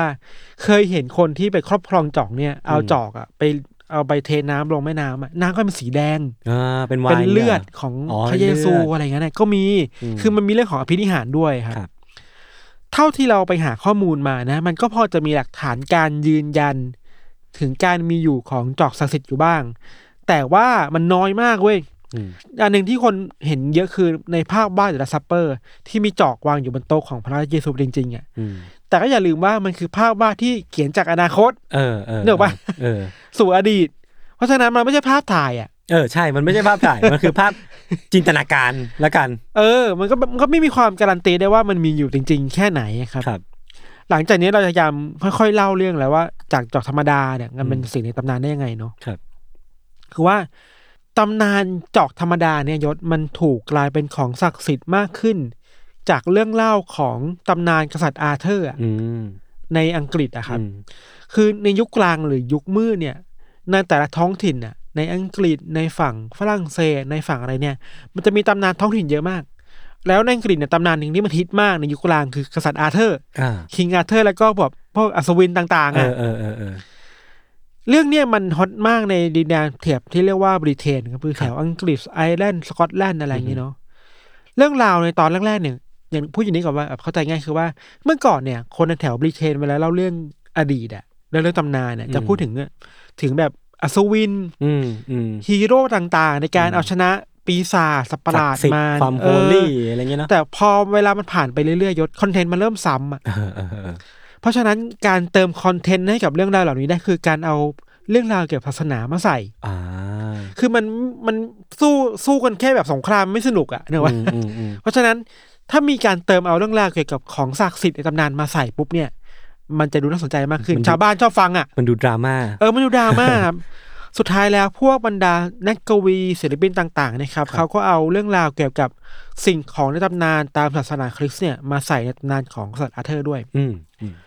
หนึ่งในนั้นคือเรื่องจอกศักดิ์สิทธิ์นี่แหละ ครับคือใส่มาเพื่อให้รู้ว่าเฮ้ยดินแดนพวกเราอะอ่ามันมันมีวีรบุรุษที่ต้องการออกไปค้นหาจอกศักดิ์สิทธิ์ด้วยนะอ่าอ่าอ่าเพื่อให้ดูแบบเฮ้ยเราอินกับท้องถิ่นตัวเองมากขึ้นอะเออเออคนแรก ๆ ที่บอกเล่าตำนานเพิ่มเติมเกี่ยวกับความศักดิ์สิทธิ์ของจอกเนี่ยครับเป็นกวีชาวฝรั่งเศสชื่อว่าคุณเคลเตียงเดอทรัวอืมคุณเดอทรัวเนี่ยมีชีวิตอยู่ในศตวรรษที่สิบสองเนาะแล้วก็เคยบอกเล่าเรื่องราวเกี่ยวกับอัศวินที่แบบทำหน้าที่ออกตามหาจอกศักดิ์สิทธิ์และคุ้มครองจอกศักดิ์สิทธิ์นะครับเดอทรัวเคยเขียนงานออกมา ซึ่งเป็นงานเขียนที่ยังไม่จบ ชื่อว่า Story of the Grail อืมในงานเขียนเนี่ยมีตัวละครโดดเด่นมากตัวหนึ่งชื่อว่าเพอร์ซิวัลครับเพอร์ซิวัลเนี่ยเป็นหนึ่งในอัศวินโต๊ะกลมอ่าที่เป็นแบบเหมือนเป็นเหมือนแขนแขนขาของกษัตริย์อาเธอร์อะเคยได้ยินชื่ออยู่ เออ แล้วเพอร์ซิวัลนี่ก็ออกมาผจญภัยเพื่อตามหาจอกศักดิ์สิทธิ์นี่แหละ ตามเรื่องราวคือว่าเพอร์ซิวัลเจอนะ อืม แต่ว่าไม่สามารถครอบครองได้ เพราะว่าสุดท้ายแล้วอะจิตใจของเพอร์ซิวัลไม่ได้บริสุทธิ์เพียงพออ่าต้องให้อัศวินคนอื่นเป็นคนเป็นคนแบบเก็บเองอะอ่าอะไรเงี้ยตำนานเป็นแบบนี้ครับเหมือน Lord of the Rings อะไรอย่างเงี้ยเออแบบนั้นน่ะฟีลแบบนั้นเลยเว้ยหลังจากนั้นนะครับ เรื่องราวเกี่ยวกับการออกตามหาหรือปกป้องจอกศักดิ์สิทธิ์เนี่ยมันก็มีมากขึ้นในบริเตนเว้ยอืมหนึ่งในเรื่องราวที่ค่อนข้างสนุกมากคือว่า มีตำนานเกี่ยวกับคนคนหนึ่งชื่อว่าโจเซฟแห่งอาริมาเทียครับ โจเซฟแห่งอาริมาเทียเนี่ยเป็นหนึ่งในสาวกของพระเยซูตามเรื่องเล่าเนาะอืมทำหน้าที่เป็นผู้คุ้มครองจอกศักดิ์สิทธิ์จากเยรูซาเล็ม มายังแถบกลาสตันเบอรีในอังกฤษตำนานเล่าว่าในตอนที่โจเซฟเดินทางมาถึงจุดจุดๆเนี้ยตรงตรงโบสถ์ที่กลาสตันเบอรีเนี่ย เขาเอาไม้เท้าตัวเองอะปักลงดินไว้ยอ่าแล้วดินมันเปลี่ยนแปลงกันเป็นต้นไม้งอกขึ้นมาเว้ยโอ้อิทธิฤทธิ์สูง อิทธิฤทธิ์สูงมาก ต้นเนี่ยเออถือเรียกว่าต้นฮอทอนครับ ก็ ตำนานแล้วว่ามันจะออกดอกทุกๆ วันคริสต์มาสอืมก็แบบก็เป็นเรื่องราวของท้องถิ่นไปอะไรเงี้ยอืมเขามีคนบอกเฮ้ยมันมีคนที่เป็นรับหน้าที่คุ้มครองจอกเนี่ยมาถึงอังกฤษเลยนะนี่ว่าสตอรี่มันเริ่มน่าสนใจมากขึ้นอะามันเริ่มทำให้พื้นที่ของตัวเองเป็นพิเศษขึ้นอะไรเอเงี้ยอนะตำนานต่อมาที่คนพูดถึงแล้วก็ชาวบ้านชอบฟังกันมาก ๆ คือตำนานเกี่ยวกับอัศวินเทมพลาอืมอืมอัศวินเทมพลาเนี่ย เป็นตำนานที่ต่อมาจากอัศวินโต๊ะกลมอีกทีหนึ่งครับครับ หน้าที่ของอัศวินเทมพลาคือว่าทำหน้าที่เป็นเหมือนแบบคนคุ้มครองชาวคริสเตียนยุโรปอะอ่าที่ต้องการเดินทางไปแสวงบุญในเยรูซาเล็มอะแล้วระหว่างทางมันไกลเนาะครับมันต้องมีคนมาคุ้มครองอะอันนี้คือเลยอัศวินเทมพลานี่แหละอืมอืมแล้วเข้าใจว่าในบริบทยุคนั้นนะครับยศ มันมีสงครามศาสนาอยู่ครูเสดอะไรก็ตามเพราะฉะนั้นการเดินทางจากยุโรปไปเยรูซาเล็มอะก็ต้องปลอดภัยหน่อยมันต้องปลอดภัยหน่อยเพราะฉะนั้นเออต้องมีอัศวินเทมพลามาคอยคุ้มครองอะไรเงี้ยผมในหัวผมนึกภาพเป็นแบบว่ารถตำรวจที่ต้องขับหน้ารถเออ แบบนั้นรถทัวร์พาเด็ก ๆ ไปเที่ยวเที่ยวแบบทัศแบบศึกษานั้นน่ะอะไรแบบนั้นงี้เลยแบบนั้นเลย ที่น่าสนใจคือว่า ไปไปมาอัศวินเทมพลาเป็นกลุ่มอัศวินที่โคตรรวยเลยเว้ยฮะจริงเหรอรวยเพราะอะไรรู้ป่ะเออเพราะว่าเก็บเงินค่าคุ้มครอง อ๋อเก็บเงินค่าทัวร์เออ เก็บค่าสวยหน่อย เก็บค่าสวยอะคือแบบอืมอะถ้าคุณอยากไปเยรูซาเล็มอยากไปแสวงบุญน่ะ คุณจ่ายเงินให้กับสวินของเรานะอืมแล้วเราจะเอาสวินพาคุณไปอืมโดยเงินเนี่ยรับประกันความปลอดภัยในชีวิตคุณครับ แล้วรวยมากๆเว้ยอืมเพราะกลุ่มสวินเทมเพลารวยมากขึ้นเรื่อยๆเนี่ยกลายเป็นธนาคารด้วยซ้ำไปอ๋อว่ากันว่านี่คือธนาคารแรกของยุโรปเว้ยคือจากเทมเพลาเนี่ยแหละแปลว่าการเป็นธนาคารได้มันต้องมีเงินไหลเวียนเยอะเยอะมาก เยอะมาก เยอะมากงินหนเยอะมาก พออัศวินเริ่มรวยมากขึ้นเรื่อยๆ ผู้คนตั้งคำถามว่า เฮ้ย พวกแกรวยมาจากไหนวะอืมเงินที่ได้มาจากการคุ้มครองคนไปเยรูซาเล็มเนี่ยมันไม่ได้เยอะขนาดนี้หรือเปล่าอ่าหรือว่าในระหว่างทางที่เดินไปถึงเยรูซาเล็มวะเนี่ยผู้นายไปได้อะไรมาจากเยรูซาเล็มหรือเปล่าอืมเจอสมบัติระหว่างทางเจอหรือเปล่า หรือว่าผู้ที่สูงที่สุดคือ ไปได้จอกศักดิ์สิทธิ์มาจากเยรูซาเล็มหรือเปล่า ของมันมีตั้งเยอะทำไมถึงพุ่งเป้าไปที่จอกศักดิ์สิทธิ์จังวะเรื่องราวหลังจากนี้มันก็มีเยอะแยะเว้ยมันเริ่มมีข่าวลือใน ชาวบ้านอืมในราชวงศ์ต่างๆ ในยุโรปนะว่า พออัศวินเทมพลารวยมากขึ้นเรื่อยๆ เนี่ย ช่วงหลังมาเขาเริ่มเห็นพิธีกรรมแปลกๆ ในหมู่อัศวินเทมพลาเว้ยอืมเช่นสร้างพิธีกรรมที่ไม่ตรงตามขนบของศาสนาคริสต์อะยังไงอะมันไม่รู้เหมือนกันอ๋อแต่มีแต่ความีมแบบแหกขนบบางอย่างแค่ขนบเยเหรออกมาใช่มันมีความดำมืดบางอย่าง บางคนเชื่อมโยงไปถึงศาสตร์มืดด้วยซ้ำไปอืมก็เลยมีคนเชื่อมโยงอีกว่า หรือว่านี่ พวกเขาได้จอกศักดิ์สิทธิ์มาแล้วกำลังสร้างศาสนาใหม่หรือเปล่าจากอำนาจของจอก อ่า คือแบบว่าถ้าสมมติว่าภาษาอังกฤษเขาเรียกว่า unorthodox แบบว่าเออออกเออ ออกจากขนบใช่ใช่ของกระแสขนบหลักอะไรเงี้ยเรานะ ต้องการสร้างศาสนาใหม่จากอำนาจหรือพลังบางอย่างที่ได้จากจอกศักดิ์สิทธิ์มาเออ เว้ยในกรณีที่ไปเอามานะ อันนี้เราไม่รู้นะว่าเขาเอามาจริงหรือเปล่า เออไอ้ข่าวหรือเรื่องพิธีกรรมแปลกๆ ที่อัศวินเทมพลาทำอะยศอืม มันก็ไปถึงหูของ king ในฝรั่งเศสชื่อว่ากษัตริย์ฟิลิปที่สี่ครับ ครับ สุดท้ายแล้วก็มีความขัดแย้งกันระหว่าง king ฝรั่งเศส แล้วก็กลุ่มเทมพลาแล้วกษัตริย์ฟิลิปที่สี่นี่แหละ ก็ตัดสินให้ประหารชีวิตกลุ่มเทมพลานี้หมดเลย เผาทั้งเป็นน่ะโหเพราะว่าป้ายสีว่าเป็นแม่มดเป็นพ่อมดอะอ่าคุณทำพิธีกรรมที่มันแบบ unorthodox อะดำมืดอะไรเงี้ยครับ แต่ก็มีคนวิเคราะห์ว่าจริงๆแล้วฟิลิปอะไม่ได้กลัวเทมพลาหรอก แต่ฟิลิปเนี่ยก็เป็นลูกหนี้ของเทมพลาเหมือนกัน โอ้โหสมคบคิดไปอีกเออแต่คือแต่มันมันก็น่าน่าสงสัยเหมือนกันนะว่าอืมทำไมถึงต้องลงมือฆ่าหมดเลยขนาดนี้เลยใช่ คืออะถ้าคุณขัดแย้งกันก็เถียงกันเสร็จแต่นี่คือฆ่าเลยอะเออหรือว่าฟิลิปต้องการจอกศักดิ์สิทธิ์จากเทมพลาวะ อ่า ก็เป็นทฤษฎีหนึ่งก็จะ make sense ก็เป็นเรื่องหนึ่งแล้ว แต่ว่าทฤษฎีหลักๆที่คนพูดถึงคือจริงๆฟิลิปก็เป็นหนี้อะอืม ก็อยากจะจะหนีหนี้อะเอาเออฆ่าทิ้งอะไรฆ่าเออเจ้าหนี้ทิ้งอะไรเงี้ยครัรับไอ้เรื่องราวเกี่ยวกับอัศวินเทมพลาแล้วก็จอกศักดิ์สิทธิ์เนี่ยมันถูกนำไปเขียนในวรรณกรรมหลังจากนั้นเยอะยศคือเรื่องราวมันเยอะอย่างที่เราบอกอะยกตัวอย่างเช่น งานเขียนอย่างที่เราบอกไปของเครเตียงเดอ ทรัวครับที่เราบอกว่าเขาเขียนย้อนกลับมาเนาะแล้วก็ตัวเดอ ทรัวเองก็เป็นคนที่เป็นหนึ่งใน ผู้ผู้สนับสนุนอัศวินเทมพลาเว้ยเพราะฉะนั้นไอ้คำบอกเล่าที่เขาเขียนผ่านงานวรรณกรรมอะอ่ามันก็มี bias อะในการเข้าข้างเทมพลาว่านึกออกเฮ้ยเทมพลานึกออกมันยิ่งใหญ่มันไม่ได้จอกศักดิ์สิทธิ์มาครับมันสร้างอัศวินมาในตำนานต่างๆอะไรเงี้ยครับนอกจากนี้มีงานเขียนของคนอีกมากมายเนาะไปในทางเดียวกันคือว่าพูดถึงอัศวินเทมพลาที่มีทำหน้าที่เป็นคนคุ้มครองจอกศักดิ์สิทธิ์ด้วยเหมือนกันอืมอืมถึงแม้ว่าหลังจากที่ท่องเที่ยวใหม่ ถึงแม้ว่าหลังจากที่อสูรเทมพลาถูกกำจัดทิ้งไปจากยุโรปแล้วครับ พลังก็เริ่มค่อยหายไปหายไปเนาะแต่เรื่องราวเกี่ยวกับจอกศักดิ์สิทธิ์มันก็เริ่มถูกขุดค้นขึ้นมาใหม่เว้ยอืมข้ามมาหลายปีกลับมายุคสมัยใหม่เลยอะคือ เข้าใจว่าในช่วงระหว่างเนี้ยมันมีการแปลภาษาเยอะ แปลเรื่องราวแปลคำบอกเล่าเกี่ยวกับจอกศักดิ์สิทธิ์เป็นภาษาอังกฤษเป็นภาษาอื่นๆเนี่ยเริ่มแมสเริ่มแมสขึ้นมาในยุโรปเรื่อยๆเว้ยแต่ก็ไม่ได้แมสขนาดนั้นครับแต่ว่าทำให้พวกนักประวัติศาสตร์ เริ่มสนใจมากขึ้นน่ะในเวลาต่อมาเนาะ หนึ่งในคนสำคัญที่สนใจเรื่องจอกศักดิ์สิทธิ์มาก เป็นชาวเยอรมันชื่อว่าคุณออตโตราห์นครับ คุณออตโตราห์นเนี่ยเป็นนักประวัติศาสตร์ชาวเยอรมันยศ แล้วก็ศึกษาและอินเรื่องจอกศักดิ์สิทธิ์เนี่ยชิบหายเลยอะอ่าทุกคนชิบหายเป็นแฟนพันธุ์แท้มากอ่าอ่าๆหลักฐานทุกอย่างที่มีเนี่ยเขามีหมดเลยอ่าหมกมุ่นมากหมกมุ่นมาก obsessed มากกับเรื่องนี้ครับเขาก็อ่านจากหลักฐานต่าง ๆ เนาะเราคิดว่าเฮ้ยคิดว่า จอกศักดิ์สิทธิ์เนี่ยมันน่าจะถูกส่งต่อจากรุ่นสู่รุ่นแหละ จาก A ไป B จาก B ไป C อะแล้วสุดท้ายกลุ่มที่เก็บเอาไว้เนี่ยเป็นกลุ่มนักรบในอดีตชื่อว่ากลุ่มชาท่าอืมถ้าอ่านไม่ผิดนะ ซึ่งปักหลักอยู่ในทางตอนใต้ของฝรั่งเศสครับชาท่านี่มันเป็นกลุ่มนักรบทางศาสนาในอดีตแหละแล้วก็มีความเกี่ยวโยงกับศาสนาคริสต์ประมาณหนึ่งเพราะฉะนั้นก็ไม่แปลกที่จัดเอาของทางศาสนามาเก็บไว้ อืม คุณออโตรานเนี่ยครับก็เดินทางไปหุบเขาแห่งหนึ่ง ที่เขาเชื่อว่ากลุ่มชาท่าเนี่ยเก็บเอาไว้ไว้ยอืมในปีหนึ่งเก้าสองเก้าใช้เวลาตรวจสอบขุดคุยพื้นที่เหล่าเนี้ยสามเดือน โอ้โห แต่ก็ไม่เจอจอกศักดิ์สิทธิ์ตามที่เขาสันนิษฐานไว้ไว้ยครับ ถึงอย่างนั้นอะเวลาเขาสำรวจเสร็จเขาก็มาเขียนหนังสือใช่ป่ะอืมเขียนหนังสือเกี่ยวกับการเดินทางหรือข้อมูลที่เขาเชื่อว่ามันอยู่แถวนี้แหละอืมถึงว่าไปตรวจสอบแถวนี้ไม่เจอแต่คิดว่ามันต้องอยู่ในบริเวณนี้แหละอืมทวีปนี้แหละอะไรเงี้ย เขียนเรื่องราวออกมาแล้วก็ฮิตมาก คนในเยอรมันอ่านเยอะมาก เพราะเขาอืมคนเยอรมันเนาะหนังสือเล่มนี้ครับ เป็นให้แบบงานวิจัยแหละ หนังสือเล่มนี้ชื่อว่า Crusade Against the Grail ครับครับ ในหนังสือนี้ก็อธิบายเรื่องการออกค้นหาจอกศักดิ์สิทธิ์ข้อสันนิษฐานต่าง ๆ ที่เขามีไว้ แล้วก็รวบรวมเป็นข้อสรุปทางประวัติศาสตร์เนาะอันที่เราบอกไปว่าหนังสือเล่มนี้มันฮิตมากในเยอรมัน แล้วก็มีคนอ่านเยอะ หนึ่งในคนที่อินกับหนังสือเล่มนี้สุดๆเนี่ย ชื่อว่าไฮนริชฮิมเลอร์อ่า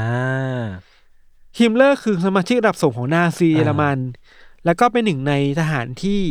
สนิทกับฮิตเลอร์มาก อืมเป็นเหมือนแขนข้างหนึ่งฮิตเลอร์ด้วยซ้ำไปเออคือเรียกได้ว่าจะเห็นชื่อคนเนี้ยมาเสมอเวลาเราพูดเรื่องเรื่องขอใช่นาซีเรื่องของฮิตเลอร์อะไรเงี้ยใช่ครับไฮนริชฮิมเลอร์เนี่ยก็เป็น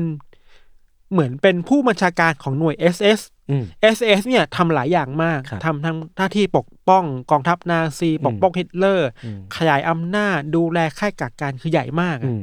เหมือนเป็นดูแลความมั่นคงของฮิตเลอร์ด้วยซ้ำไป แล้วก็สร้างพรรคกันได้ไปทั่วยุโรปเนอะครับ ในตอนนั้นเองครับฮิมเลอร์มีกำลังวางแผนด้วยว่าเฮ้ยอยากจะสร้างประวัติศาสตร์ของคนเยอรมันใหม่ อ่า อยากเปลี่ยนเรื่องราวว่าคนเยอรมันนั้นน่ะ สืบสายเลือดมาจากชาวอารยันอสงสงใช่ปะอ่าที่เราเคยได้ยินมา Perfect อายันหรือเออออะไรพวกนี้เนาะฮิลเบอร์มีความคิดว่าถ้าเขาและกองทัพนาซีรวมถึงฮิตเลอร์เนี่ย สามารถครอบครองสิ่งศักดิ์สิทธิ์ในตำนานได้เนี่ยอืมมันจะทำให้พวกเขามีอำนาจเหนือกว่าทุกคนบนโลกใบนี้ไว้ยอืมและสามารถทำให้นาซีเนี่ยยิ่งใหญ่ที่สุดในโลกใบนี้ได้ ก็คือตามเป้าที่เขาต้องการ ใช่ สิ่งของศักดิ์สิทธิ์ที่ฮิมเลอร์อยากได้มากๆ มีทั้งหีบศักดิ์สิทธิ์ที่จารึกบัญญัติสิบประการอ่า The Ark of Covenant อ่าอ่าอ่าอยากได้หอกลองกินุสอ่า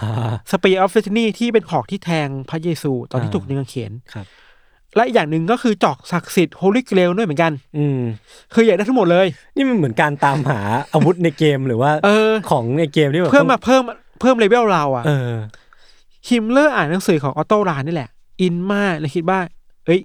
ถ้าเราได้คนนี้มาเป็นพวกเนี่ย อืม เราจะสามารถทำให้เขาอะไปตามหาจอกศักดิ์สิทธิ์เจอเว้ย คือมีเงินมีใช่ อำนาจมีทุกอย่างพร้อม ใช่ บ้างก็ลือว่าสิ่งที่ฮิมเลอร์อยากทำคืออยากเอาจอกศักดิ์สิทธิ์เนี่ยยศมาเป็นเครื่องมือในการเขียนประวัติศาสตร์ใหม่ให้กับชาวเยอรมันกับชาวอารยัน เพื่อลบล้างว่าพระเยซูคือคนยิวอะอืม คือฮิตเลอร์ อย่างรู้ที่เรารู้ฮิตเลอร์ และนาซีเกลียดคนยิวมาก อืม มีการสร้างค่ายกักกันให้คนยิวไปอืมอยู่ในนั้นใช่ป่ะครับ แต่ข้อเท็จจริงคือพระเยซูคือคนยิวอะอ่าฮิตเลอร์ไม่ชอบเออนาซีไม่ชอบ แต่ว่าเอ้ยก็นับถือศาสนามานะเออคือแบบคนเยอรมันบางคนนับถือศาสนาเพราะฉะนั้นเราเปลี่ยนไหมว่าแล้วเราเปลี่ยนให้พระเยซูเป็นชาวอารยันได้ไหมอือฮึและสิ่งหนึ่งที่จะทำให้เป้าหมายนี้เป็นจริง คือการไปตามหาของศักดิ์สิทธิ์นี่แหละอือฮึ เพื่อมาบอกว่าเนี่ยฉันครอบครองมาแล้วอ่านี่คือสมบัติของชาวอารยันเพราะฉะนั้นพระเจ้าก็คืออารยันด้วยอ๋อแผนการมันยิ่งใหญ่มากนะ โอ้โห แล้วถ้าสมมติว่า ลองนึกภาพว่าทั้งหมดนั้นมันสำเร็จอะอืมการเปลี่ยนเส้นเรื่องบางอย่างใช่เปลี่ยนประวัติศาสตร์เปลี่ยนความเชื่อของคนทั้งโลกเกิดใช่ขึ้นได้เนี่ย มันใช่มันเราไม่รู้ว่า after effect มันจะเกิดอะไรขึ้นอืมเหมือนกันนะบ้างก็เลยลือว่าฮิตเลอร์เนี่ยมองว่าเขาสามารถใช้จอกศักดิ์สิทธิ์เนี่ยมารินอืมกิน แล้วตัวจะเป็นอมตะได้อ่าอ่าอันนี้คือในเชิงความเชื่อออิทธิฤทธิ์บางอย่าง แต่ในเชิงการเมืองเนี่ยแผนการของฮิตเลอร์และฮิมเลอร์เนี่ยมันยิ่งใหญ่มากคืออย่างที่เราบอกว่า ไม่ได้ต้องการแค่อำนาจทางทหารน่ะแต่อืมต้องการทำให้นาซีเยอรมันเป็นศูนย์กลางของโลกอะอืมเพราะฉะนั้นปศาสนาที่มันใหญ่มากๆของโลกเพราะฉะนั้นต้องเป็นของนาซีเยอรมันน่ะอืมก็เปลี่ยนสิเปลี่ยนคริสต์ให้เป็นอารยันให้ได้อะครับโดยการไปครอบครองสิ่งเหล่านี้ยศมันน่ากลัวมากนะอืมถ้าทำได้จริงยศบอกมันแบบเราไม่รู้จะเป็นยังไงอะเออจริง ฮิตเลอร์แล้วก็ฮิมเลอร์สองคนเนี่ยครับอยากได้จอกศักดิ์สิทธิ์มาครอบครองมามากๆพอๆกับการเปลี่ยนประวัติศาสตร์ให้พระเจ้าเป็นชาวอารยัน ถึงขั้นที่ยอมจ่ายเงินซื้อคุณตัวออโตรานเนี่ยอืมให้มันอยู่ตัวเองเว้ยอ่าคือให้มาอยู่มาทำงานให้อยากได้เงินใช่ไหมเอาเงินไป อืมมีไม่อั้นอยู่แล้ว ไม่อั้นเลยตอนตอนแรกเออไม่อั้นเลย อยากได้เงินไปขุดใช่ไหมไป อยากไปไหนไป ไปเอธิโอเปียไปอืมไปฝรั่งเศสไปไปอิหร่านไป ตามใจให้ไปสุๆหมดเลย เพื่อเป้าหมายคือ เอาจอกศักดิ์สิทธิ์กำลาให้ได้อืมขณะที่ตัวคุณออโต้เองเขาเขียนในบันทึกว่า ถึงแม้เขาจะเป็นคนเยอรมันน่ะ แต่เขาก็ไม่ถึงด้วยกับนาซีนะเออมันไม่ใช่ว่าทุกคนที่จะอยู่เป็นคนเยอรมันใช่ก็ต้องเห็นด้วยกับนาซีเนาะที่สำคัญคือเขาเป็นเกย์ด้วยอ่าและการเป็นเกย์ในยุคนั้นน่ะ คือนาซีมองว่าเกย์คือสิ่งที่ผิดผิดเออแล้วใครเป็นเกย์ถูกจับเข้าค่ายกักกันด้วยซ้ำไปอืมขณะเดียวกันออโต้ก็กลัวว่า ถ้าเราปฏิเสธนาซีไปอะมันจะเป็นไงวะนึกออกปะเออว่ะมันแบบกลืนไม่เข้าคายไม่ออกมันกลืนไม่เข้านั้นอยู่ตรงหน้างานอะครับจะบอกเอ้ยฉันไม่เอาฉันเกลียดแกก็กลัวตายปะตายแน่นอนทุกคนมันกลัวตายหมดแล้วยุคนั้นเออนาซีมันน่ากลัวมากเลยครับ ก็ต้องยอมทำตามคำขอนาซีไปเลยครับ สุดท้ายแล้วเขาก็ใช้เวลาอยู่หลายปีเนาะอืมไปอย่างที่เราบอกไปยุโรปไปเอเชียตะวันออกกลางไปอิหร่านไปทั่วเปียจนสงครามโลกจบอะก็ยังหาไม่เจอเว้ยอืมย้อนกลับมานิดหน่อยคือว่า คุณออโตรานก็ มีอันนี้มีสองทางในการในเรื่องเล่าในทฤษฎีคือ บางคนก็บอกว่าออโตรานเนี่ยจริงๆก็ไม่เต็มใจทำงานเท่าไหร่อ่าก็เลยไม่เต็มไม่เต็มใจที่จะตามหา เออ ไปในจุดที่มันคิดว่าไม่มีหรอกอ่าเขาไม่อยากให้นาซีได้ ก็คือทำงานแบบว่าเอาตัวรอด ในขณะเดียวกันน่ะ เขาเองอะ ก็มีความเชื่อว่า ในขณะที่หน้าฉากคือทำงานในนาซี หลังฉากคือ ฉันน่ะจะหาของฉันเองเว้ยอืม เพราะรู้ว่าถ้าคนแบบเลวๆ อย่างฮิตเลอร์หรือฮิมเลอร์ได้ไปอืมเอาไปใช้ทางไม่ดีแน่ครับๆเพราะฉะนั้นฉันไปหามาเองให้ได้ก่อนดีกว่าอืมมันก็สู้อย่างเนี้ย สุดท้ายก็หาไม่เจอ แล้วก็ตัวคุณออโต้ก็เสียชีวิตไปก่อนครับ มีคนบอกว่ามันเขาอาจจะฆ่าตัวตายได้ทำไปอะไรเงี้ยอืมมันก็มีหลายทฤษฎีในในความตายของเขาเนาะอืมก็หาไม่เจอเว้ย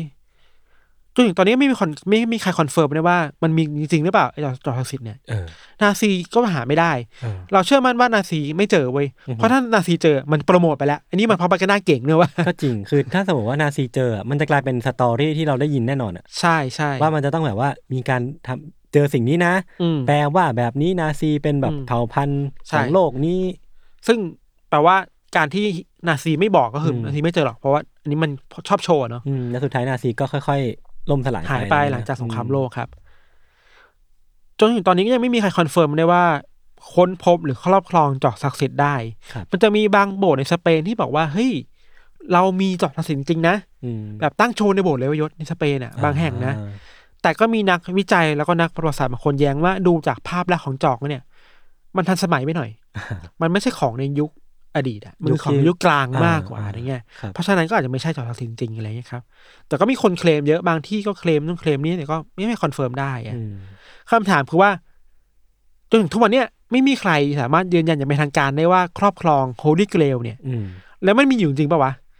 แล้วมันอยู่ที่ไหนถ้ามันมีจริงอะ ใช่นั่นสิมันมันบอกว่ามัน no clueมากๆเลยนะ เพราะว่าอย่างที่พี่ทันพูดตั้งแต่แรกเลย concept ของตอนนี้มันคือว่าเรา base ทุกอย่างจากภาพวาด ใช่ ว่ามันมีจริง เออ แล้วภาพวาดก็ base ออกมาเรื่องเล่า การเติมจินตนาการเข้าไป อืม แล้วมันมีจริงหรือเปล่า มันก็มีอยู่สองสามทฤษฎีเว้ยคือทฤษฎีแรกเนี่ยเขาย้อนกลับไปในความเชื่อกันว่าเฮ้ยในตอนที่อัศวินเทมพลาเนี่ย เดินทางไปเยรูซาเล็มแล้วได้จอกศักดิ์สิทธิ์กลับมาครอบครอง สมมุติว่าเทมพลาครอบครองจอกศักดิ์สิทธิ์เนี่ยอืมแล้วในตอนที่เขากำลังถูกกำจัดไปจาก king ของฝรั่งเศสอะไอ้จอกเนี่ยมันถูกส่งต่อไปที่คนอื่นหรือเปล่าอืมรอยต่ออยู่ตรงนั้น แล้วน่าสนใจมากว่ามีทฤษฎีที่บอกว่าจอกเนี่ยมันถูกส่งต่อไปยังกลุ่มฟรีเมซันเว้ยอ่าลัทธิฟรีเมซันอ่าเพราะว่าจริงๆ ฟรีเมซันมีอยู่นานมากเลยเนาะอย่างที่เรารู้กันอยู่แบบเป็นโบราณอะส่วนหนึ่งของประวัติศาสตร์ใช่เลยอะแล้วในยุคแรกๆของฟรีเมซันน่ะอืมมันมีการสืบทอดพิธีการและสัญลักษณ์บางอย่างมาจากอัศวินเทมพลาด้วยอ่าอ่าถ้าคุณสืบทอดวัฒนธรรมพิธีการบางอย่างมาแล้ว มันก็ไม่แปลกเลยว่าที่คุณจะสืบทอดจอกศักดิ์สิทธิ์มาจากเทมพลาด้วยอืมอืมอืมถ้าเป็นอย่างนี้แปลว่า จอกศักดิ์สิทธิ์ถ้ามีตอนนี้มันคงอยู่ที่อเมริกา อืมเพนซิลเวเนียอืมตามฟรีเมซันอะไรอย่างก็เงี้ยคืออยู่ที่ศูนย์ของฟรีเมซันที่เอนู่นออะเนาะที่นั่นก็ทฤษฎีหนึ่ง ครับ ทฤษฎีต่อมาเนี่ยมีคนคิดว่า หรือว่ามันถูกซ่อนไว้ในซากโบราณสถานกาสตันเบอรี่แอบบี้อ่าทำไมที่เราบอกตอนแรกคือออที่มีโจเซฟแห่งอริอริมาเทียที่บอกว่า ไปปักแล้วแบบอ่ามีมีต้นไม้ขึ้นมาอะไรเงี้ยคือเขาก็เป็นคนที่แบบเคลมว่าตัวเองเป็นผู้ปกป้องคุ้มครองจอกศักดิ์สิทธิ์เพราะฉะนั้นก็น่าถือซ่อนไว้ที่หรือเปล่าอืมแต่ก็มีคนมาค้นหานะ ก็ไม่เจออมอะไรเงี้ยทฤษฎีนี้ก็แบบเฉยๆไป อันที่สามเนี่ย เราชอบมาก บอกว่าสุดท้ายแล้วมันไม่มีอยู่จริงหรอกอืมเออคือถ้ามันมีจริงกับยศ มันก็คงเป็นแค่จอกธรรมดา ที่เราก็ไม่รู้ว่าอันนี้คือจอกศักดิ์สิทธิ์ มันมีความเป็นไม่ได้ไหมที่มันจะมีมันมีความเป็นไปได้ที่อ่าใน The Last Supper ที่พระเยซูกินน้ำจริงครับ ๆ ผ่านจอกบางอันจริง ๆ ซึ่งพอกินเสร็จคนก็เก็บไปล้างอะเห็นไหมคนก็ไปเก็บอะ มันก็คือจัสนาทจอกอะ มันคือจอกแบบเพลนๆทั่วไปเท่านั้นเองแหละ มันไม่อ่ามีมีสตอรี่อะไรนะเวลานั้นเองอะ ครับ เพราะฉะนั้นหลังจากที่พระเยซูเสียชีวิตไปแล้วว่าไอ้จอกนี่คงถูกเก็บไว้ในครัวหรือบ้านหรือบ้านทักแห่งในเยรูซาเล็มอะอืม เพราะฉะนั้นทุกวันนี้อาจจะหายไปก็ได้ ไม่มีใครรู้หรอกมันคืออันไหนอะหรือมันอาจจะเป็นจอกที่ตั้งโชว์ตามโบสถ์ใช่ จริง ๆ ก็ได้ใช่คือสักอันหนึงอะถ้ามันเป็นจอกแบบเพลนๆจริงๆนะเออมันคือทั่วไปหาได้ในเวลานั้นอะครับเพราะฉะนั้นมันก็พูดยากว่าอะไรคือศักดิ์สิทธิ์อืมอะไรคือจอกศักดิ์ที่มันแตกต่างจากอันอื่นนะครับอืมในขณะเดียวกันก็มีคนเตือนว่าเฮ้ยอย่าลืมนะเว้ยว่าเรื่องจอกศักดิ์สิทธิ์เนี่ยมันมาจากงานวรรณกรรมนะอืมมันมาจากงานศิลปะนะ มันไม่ใช่เรื่องจริงมันคือ fiction อะครับเพราะฉะนั้นคุณอย่าไป take มันมากอืม เอออะไรเงี้ยแหละอืมอันที่สี่ก็สนุกดีบอกว่าจอกศักดิ์สิทธิ์ในเวลาเนี้ยมันถูกซ่อนอยู่ในเยรูซาเล็มอ่าในใต้ดินของเยรูซาเล็มที่เป็นแบบที่ระบายน้ำอ่าอ่าอ่าคืออย่างเราเคยรู้มาว่าเยรูซาเล็มมันเป็นเมืองที่ถูกออกแบบทางระบายน้ำใต้ดินน่ะ ดีมากในยุคโบราณมแล้วมันมีเส้นทางเยอะอืมเป็นไปได้ว่าจอกเนี่ยถูกซ่อนไว้ใต้ดิน เพราะว่าในตอนสงครามครูเสดอะต้องซ่อนเอาไว้กลัวเอาไว้ว่าของศักดิ์สิทธิ์จะถูกแบบอืม ศัตรูเอาไปหรือเปล่าเนี่ยอืมซ่อนไว้ในแบบท่อระบายน้ำที่ระบายน้ำไปจนนี้วันนี้ก็ไม่มีใครเห็นมันอยู่ไหนเยรูซาเล็มนี่เป็นที่ซ่อนของอะไรเยอะมากนะแบบว่าทฤษฎีสมคบคิดเยอะอาจมาจะกเพราะว่าเป็นเป็นพื้นที่ศักดิ์สิทธิ์ตามอืมตำนาน แล้วก็ตามศาสนาคริสต์แหละครับรวมถึงของอิสลามด้วยเลยเนาะอืมเพราะฉะนั้น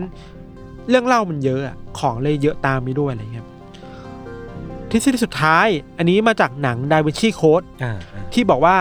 จอบศักดิ์สิทธิ์เนี่ยมันไม่ใช่สิ่งของหรอกมันคือคนอ๋อ ในเรื่องก็บอกว่านี่คือทายาทของพระเยซูตัวจริงของโลกใบนี้อะไรเงี้ยครับ ก็เฉยๆว่ามันตามมาจากหนังอะไรอืเงี้ยมประมาณนี้ยศอืมยศว่าอันไหนน่าสนใจ ผมอะเอาแบบจากใจจริงป่ะผมว่าแม่งมันคือจอกธรรมดาแหละเออคือผมว่ามันคือจอกธรรมดาแหละพี่ทันว่าไงพี่ทันพี่ทันแบบเชียร์อันไหนอะผมว่าธรรมดาว่ะ ใช่ไหมคือเวลาเรามองย้อนกลับไปในประวัติศาสตร์ เราจะมองมันเกินกว่าความเป็นจริงเสมอเออเพราะว่ามันมีสตอรี่มันมีการ แต่งเติมอืมสีจากใช่เรื่องที่เราได้ยินมาใช่ด้วยใช่อะไรอย่างเงี้ยเนาะแต่ว่าถ้าเรามองจากคนณเวลานั้นเองที่เราไม่รู้เป็นยังไงเนาะอืมคนณเวลานั้นเองอาจจะมองสิ่งของว่าเป็นสิ่งของสิ่งของทั่วไปก็ได้นะเออใช่ใช่ใช่ผมก็ว่าน่าจะเป็นประมาณนั้นอืมแล้วก็เรื่องอิทธิฤทธิ์อะมันก็อืมคงแบบว่า อย่างที่ประโยคที่มันแบบ wrap up ได้ที่สุดคืออมทั้งหมดเนี้ยมันคือ fiction อืมแต่ว่าถ้ามันมีจริงอะ มันก็สนุกดีใช่เออคิดคิดว่าเราเราคุยกันหนุกๆว่าว่าเออตอนนี้มันน่าจะเป็นตอนที่พี่ทันมา เล่าให้ฟังเฉยๆว่าอืมปฏิบัติการตามหาสิ่งที่มันแบบ มันยิ่งใหญ่มัน go so far มันเออมัน go so far มากจริงๆแล้วมันมันมีเรื่องราวสนุกสนุกๆซ่อนมาเยอะมากเลยอะเออคือ ที่เราเล่นเรื่องนี้มาเล่าเพราะว่า มันมาจากงานวรรณกรรมอะ อืม สุดท้ายแล้ว พี่ถึงขั้นที่ฮิตเลอร์อยากได้มากเออเออออแล้วเป็นอัแผนการสใจหนึ่งในแผนการในการครองโลกของนาซีอะเออไปใหญ่ มันไปใหญ่มากอะ หรือว่ามันแปลว่าสุดท้ายแล้วอะไม่ความศักดิ์สิทธิ์อยู่ที่ว่าใครจะมองอะ อืมคนทั่วไปจะมองว่าธรรมดา แต่อืมฮิตเลอร์ หรือฮิมเลอร์ จะมองว่ามันศักดิ์สิทธิ์เพราะว่าฉันอยากให้มันศักดิ์สิทธิ์ฉันเพราะจะว่าได้เขามีอำนาจเขาสามารถใช้งานมันได้มากกว่าเออเขาสามารถใช้งานความศักดิ์สิทธิ์นี้ได้ให้เป็นแบบพลังของฝั่งตัวเองได้ ใช่อืมจริงๆแล้วเรื่องที่ฮิมเลอร์และฮิตเลอร์ชอบ ของเหล่าเนี่ยมันมีเยอะมากเลยนะอ่ามันเคยมีการตั้งสถาบันอะไรบางอย่างเราจำชื่อไม่ได้ชื่อมันอ่านยาก ตั้งเพื่อวิจัยเรื่องลี้ลับอะอืมว่าเฮ้ยเรื่องแบบการถอดจิตอ่าวัตถุเเหมือนเคยดีตในไยินอดีตเป็นยังไงอะมันเออมีเยอะมากอะ ซึ่งน่าสนใจเผื่อวันหลังเอามาเล่าเออลองลองอาจจะเราไปหาข้อมูลมาเล่าครับประมาณมีนี้อีกครัอับนหนึ่งที่ที่มันคล้ายคลึงกับเรื่องของผมอะแต่ผมลืมเล่าไป คือเรื่องของฟรีเมซันนี่แหละอืมคือไอ้รหัสของของเลเวอร์เซอร์อะที่เป็นอืมแบบ คริปโตเขาแบบเข้ารหัสแบบพิกเพนเนี่ยอืมคือพิกเพนอะมันเป็นวิธีที่นิยมในหมู่ฟรีเมซันเว้ยอ่าคือคนก็เลยคาดเดากันว่าเลเวอร์เซอร์อาจจะเป็นหนึ่งในสมาชิกฟรีเมซันก็ได้อ่าอาจจะมีความอ่าเกี่ยวข้องหรือว่ามีความแบบเกี่ยวโยงกันบางอย่างอ่าก็เป็นไปได้ เพราะว่ารหัสเนี้ยมันมันเป็นที่นิยมหรือว่ามีภาพจำเกี่ยวกับตัวฟรีเมซันจริง ๆ ด้วยฟรีเมซันเนี่ย ไปแตะกับทุกอย่างเลยเนาะ อยู่ในทุกอย่างเหมือนกันนะ ในตำนานต่างๆฟรีเมซันมีเยอะมาก เออเราเรายังไม่เคยเล่าแบบฟรีเมซันไม่แบบเคยจริง ๆ ใช่ไหมครับสักตอนไหมแบบว่าอาจจะแบบเป็น grey area ก็ได้นะก็ได้ครับ โอเคครับ ประมาณนี้ก่อนงั้นวันนี้ก็ประมาณนี้เนาะครับจุใจกันครับ ก็สามารถสมมุติว่าใครชอบเรื่องราวถอดรหัสแบบเนี้ยก็มาแชร์กันได้นะว่ามี มีการดอถอดรหัสอะไรในชีวิตจริง หรือเป็นเรื่องราวที่ได้ยินมาใช่ก็มาเล่าให้ฟังกันหรือได้ว่าใครกำลังครอบครองสิ่งศักดิ์สิทธิ์อยู่ที่น่าสนใจมันก็แชร์ได้คอมเมนต์ก็อยากอ่านว่า ที่บ้านมีอะไรศักดิ์สิทธิ์หรือเปล่า ตัวต่อพันปีเงี้ยตัวต่อพันปีเอออะโอเคงั้นวันนี้ก็ประมาณนี้ครับติดตามรายการของเราทั้งสองคนได้ทุกช่องทางของสมาร์ทแคสครับผมสวัสคดีรับครัสวับสดีครับ